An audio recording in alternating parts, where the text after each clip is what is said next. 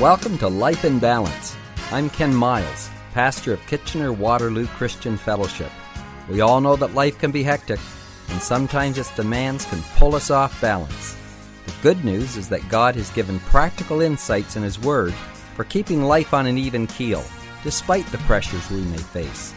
This program is designed to help us understand and apply God's wisdom in our everyday lives. Good Wednesday, everyone. We have been looking at the five purposes why God has put us on this earth, and we are presently looking at the fifth one, and that is that He has given us a mission to share the good news. What is the good news? The good news is that Jesus made a way for us to come back into fellowship with God, that He took our sins upon His own body on the cross and died in our place. And because He died, we can live and as a result, we will spend eternity with God in heaven. So, the fifth purpose that God has given us is that we would share this good news. Now, in order to do this, do you need to have a theological degree? Do you need to know the ins and outs of all aspects of this? No. The Bible tells us in Acts 1 and verse 8, You will be witnesses in Jerusalem and in all Judea and Samaria and to the ends of the earth. And what we saw yesterday is that a witness just shares what they have seen and heard. They just tell what happened to them. And this is what God has called us to do. Just share how the good news has affected us, how our lives have been impacted and changed by the gospel. So we see that the task that the Lord has given us is to complete His mission. You see, Jesus said to us, As the Father has sent me, I'm sending you. Jesus came to do his part. He was the way. He opened the door. He took the sins of the world upon himself and died and ascended into heaven. We have been given the responsibility of sharing that good news with others. Paul said the most important thing is that I complete my mission, the work that the Lord Jesus gave me to tell people the good news about God's grace. You see, it's just as important for us to share the good news as it was for Jesus to die on the cross. Because unless we tell people about it, what Jesus did will not benefit their life. Listen to Romans 10 and verse 13. Anyone who calls upon the name of the Lord will be saved. But how shall they ask him to save them unless they believe in him? And how can they believe in him if they've never heard about him? And how can they hear about him unless someone tells them? And how will anyone go and tell them unless someone sends him? Do you see the process? And do you see how important it is that we fulfill this mission that God has given us? He has sent us. As the Father sent the Son, the Son is now sending us with this mission. We are to tell people what God has done for them so that they can hear it. And by their hearing it, they can believe it. And by believing it, they are saved. They have the benefit of what Christ did on the cross. So we really need to take to heart this mission that God has given us because the eternal destiny of men and women depend upon it. So, where do we start? Well, it starts by sharing with the people in your own world. You see, the scripture says, You will be my witnesses in Jerusalem and in Judea and Samaria and to the ends of the earth. But it starts in Jerusalem. It starts in your own hometown. It starts right where you are. You don't have to pack your bags. You don't have to go anywhere to begin to share the good news because it starts right where you are. In Luke chapter 8, it records Jesus healing a man and delivering him from demonic oppression. And when he did, this man was so appreciative. He said, Jesus, I want to travel with you. I want to go with you. And Jesus said no. And in verse 39, he says, Go back home and tell people how much God has done for you. So the man went all over town telling how much Jesus had done for him. You see, Jesus wants us to start by going back home right where we are and beginning to tell the people around us the good news. This man went all over town. He went everywhere telling his experience of what Jesus had done for him. Now, this is the call for all of us to be witnesses. We're to start in our town, Have you gone all over your town? Have you gone all over your block? Have you gone all over the place where you work? Have you told people what God has done for you? Now understand me, I don't mean running through the place like a crazy person saying, let me tell you about Jesus. I mean, we're not crazy. We don't have to act kooky. But I tell you this, we do need to be intentional about sharing our faith with someone else. The Bible says that we should walk circumspectly. That just means looking all the way around in all directions as you go forward. Because as you go through your life, you're going to find opportunities to share with other people what God has done for you. And for you to do that, sometimes it takes us out of our comfort zone. But any work takes us out of our comfort zone. In fact, the very definition of work is usually moving mass or a weight a certain distance. I mean, you can't work if you're just laying back in an easy chair with your legs up. And we can't work for God unless there's some effort put into it. And so, yes, we have to realize that we have a mission. We need to be deliberate. We need to be intentional. But we also use wisdom and discretion and wait for those opportunities that come. Now, I must say also in regards to this, sometimes we wait too long. I've heard people say, well, I wait for an open door to be able to share with someone. Well, I understand what they're saying, but sometimes doors are closed, but they're not locked. We need to knock on the doors of people's hearts.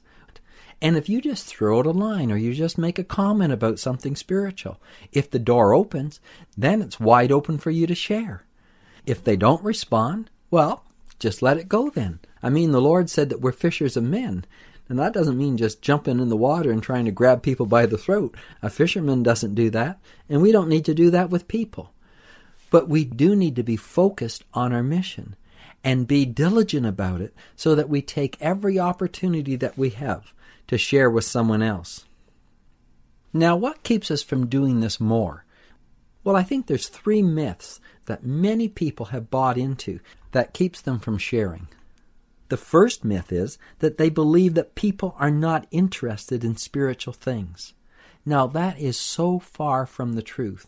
There has never been a time when people are more interested in spiritual things and God than right now. In all the time that I have lived, this is the most open time that I have ever seen. I mean, I grew up in the 60s, and it seemed to be a very secular, scientific time back then. I mean, when I was in university and you said you believed in God, people sort of looked at you askant, or if you said you believed in angels, well, you know, you were looked at strangely. But not so today. I mean, there's so many programs on the television about angels. The general population is not closed to spiritual things. I think they, they did a survey and about 75% of the people said they believed in angels. The talk of spirituality is everywhere. It's on the radio, it's on television, it's in magazines. In general, our society accepts the fact that there is a spiritual dimension of man. I mean, 30 years ago when I went into the hospital, there was not an openness to ministers and spiritual caregivers as there is today. I mean, today, doctors and nurses and health professionals welcome the spiritual dimension. They realize that that is part of the healing process of people.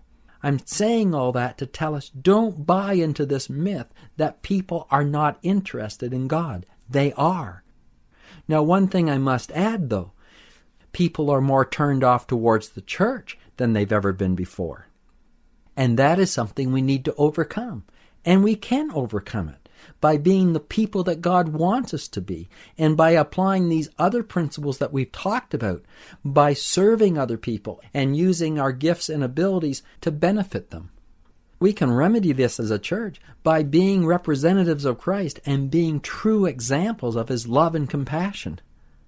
But even acknowledging all this, another survey that I read said that 65 million Americans did not attend church on Sunday but 34 million of them said they would attend if someone invited them. I mean, this is an open door for us. There are so many people in today's world that would respond to an invitation to attend church.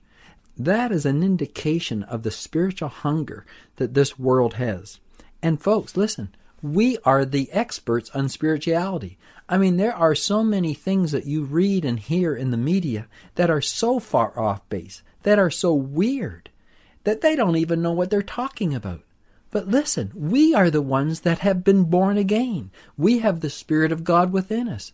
We have a proper understanding of what the Spirit of man is all about and how it is given to us by God and how God comes in and regenerates us and what is the results of that.